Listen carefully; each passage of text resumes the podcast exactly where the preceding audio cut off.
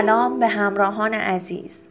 ممنونم که شنونده اپیزود ششم مجموعه اصلگرایی از پادکست گیسو هستید.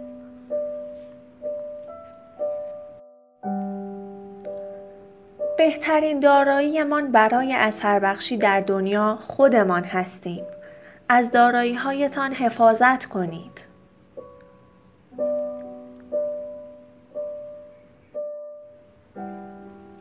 اگر خودمان را دست کم بگیریم منظور ذهنمان، بدنمان و روحمان دقیقا به همان ابزاری آسیب می‌زنیم که برای بالاترین سطح اثر بخشیمان به آن نیاز داریم.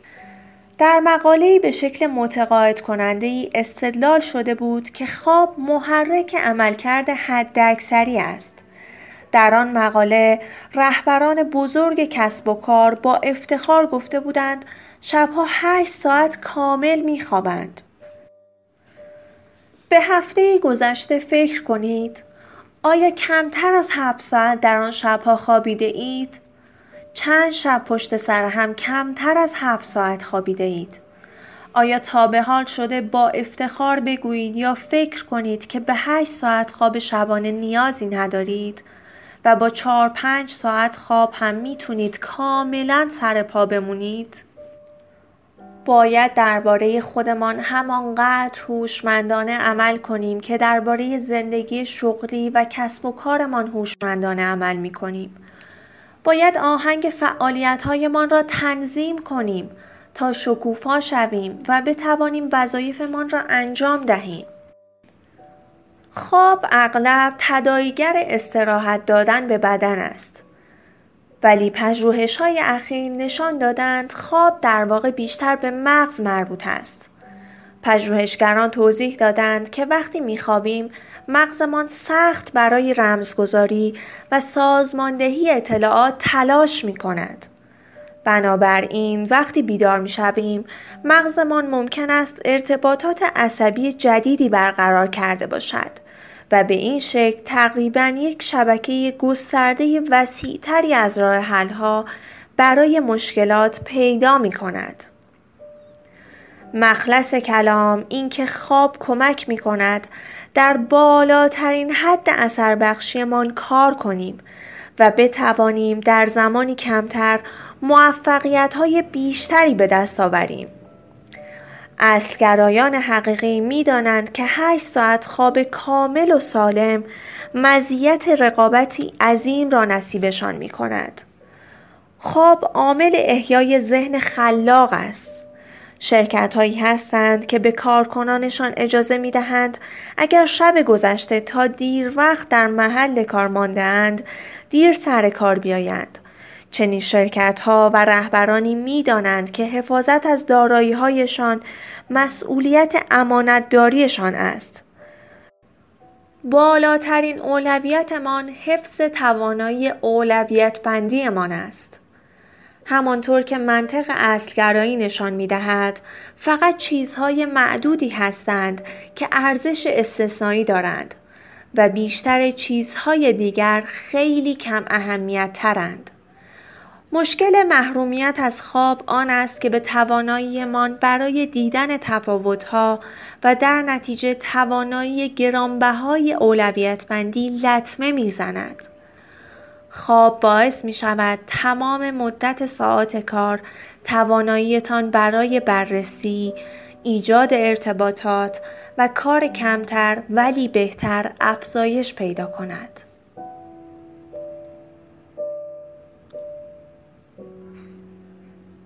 فرایندی درونی نیازمند معیارهای بیرونی است. جمله ای از لودویگ ویگنستاین.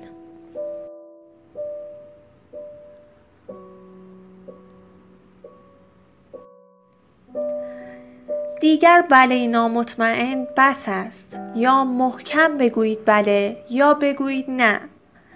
اگر پاسخ بله قاطعانه نباشد پس باید نه بگویید.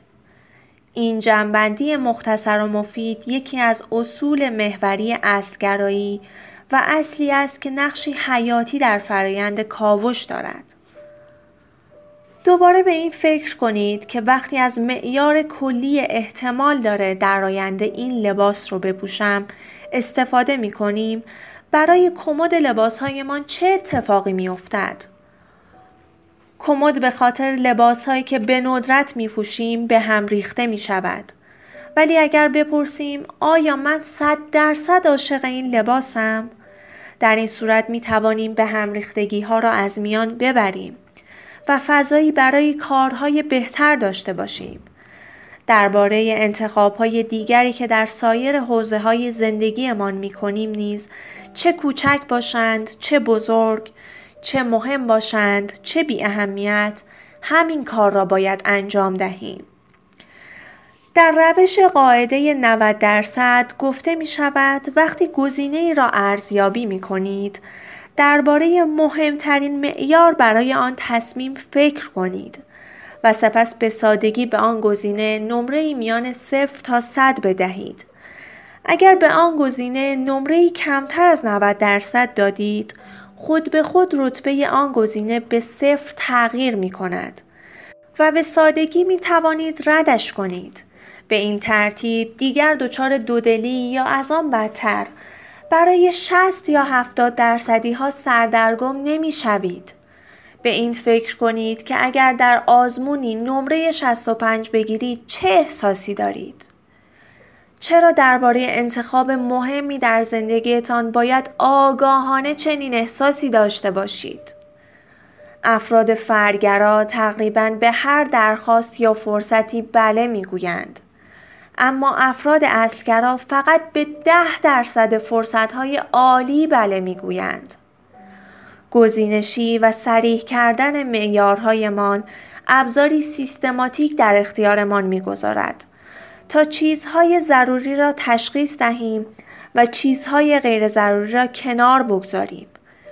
به هنگام تصمیم گیری درباره اینکه می خواهیم به دنبال چه فرصت هایی باشیم گزینشی عمل کردن یک چیز است ولی وقتی فرصت ها سر راهمان سبز می شوند گزینشی عمل کردن یک چیز دیگر و بسیار سخت است. پروژه‌ای فرعی پیش می آید که واقعا کاری نیست که انجام می دهیم ولی درآمد خوبی دارد. کسی از ما می خواهد در کاری بهش کمک کنیم و دوست داریم که آن کار را انجام دهیم ولی خبری از درآمد نیست. باید چه کار کنیم؟ ترس از فرصت سوزی کار خودش را می کند. چطور می توانیم به سادگی نه بگوییم؟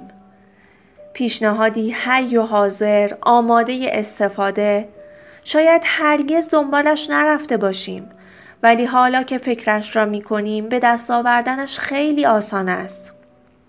اگر فقط به این دلیل بله بگوییم که پاداش خوبی نصیبمان می شود ریسک آن وجود دارد که مجبور شویم بعدا به فرصت معنادارتری نبگوییم. در کتاب خوب به عالی جیم کالینز ادعا می کند که اگر فقط یک کار باشد که مشتاق انجامش باشید و بتوانید در آن کار بهترین باشید باید فقط و فقط همان یک کار را انجام دهید.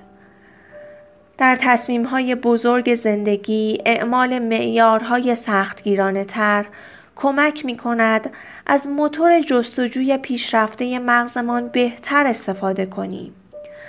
و این سوال سرنوشت ساز پیش می آید که اگر این فرصت را در اختیار نداشتیم برای به دست آوردنش چقدر تلاش می کردیم.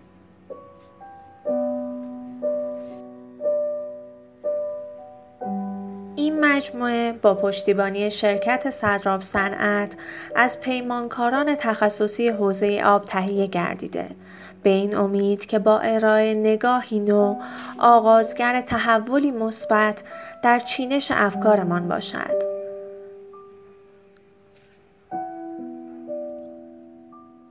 تا اپیزود بعد خدا نگهدار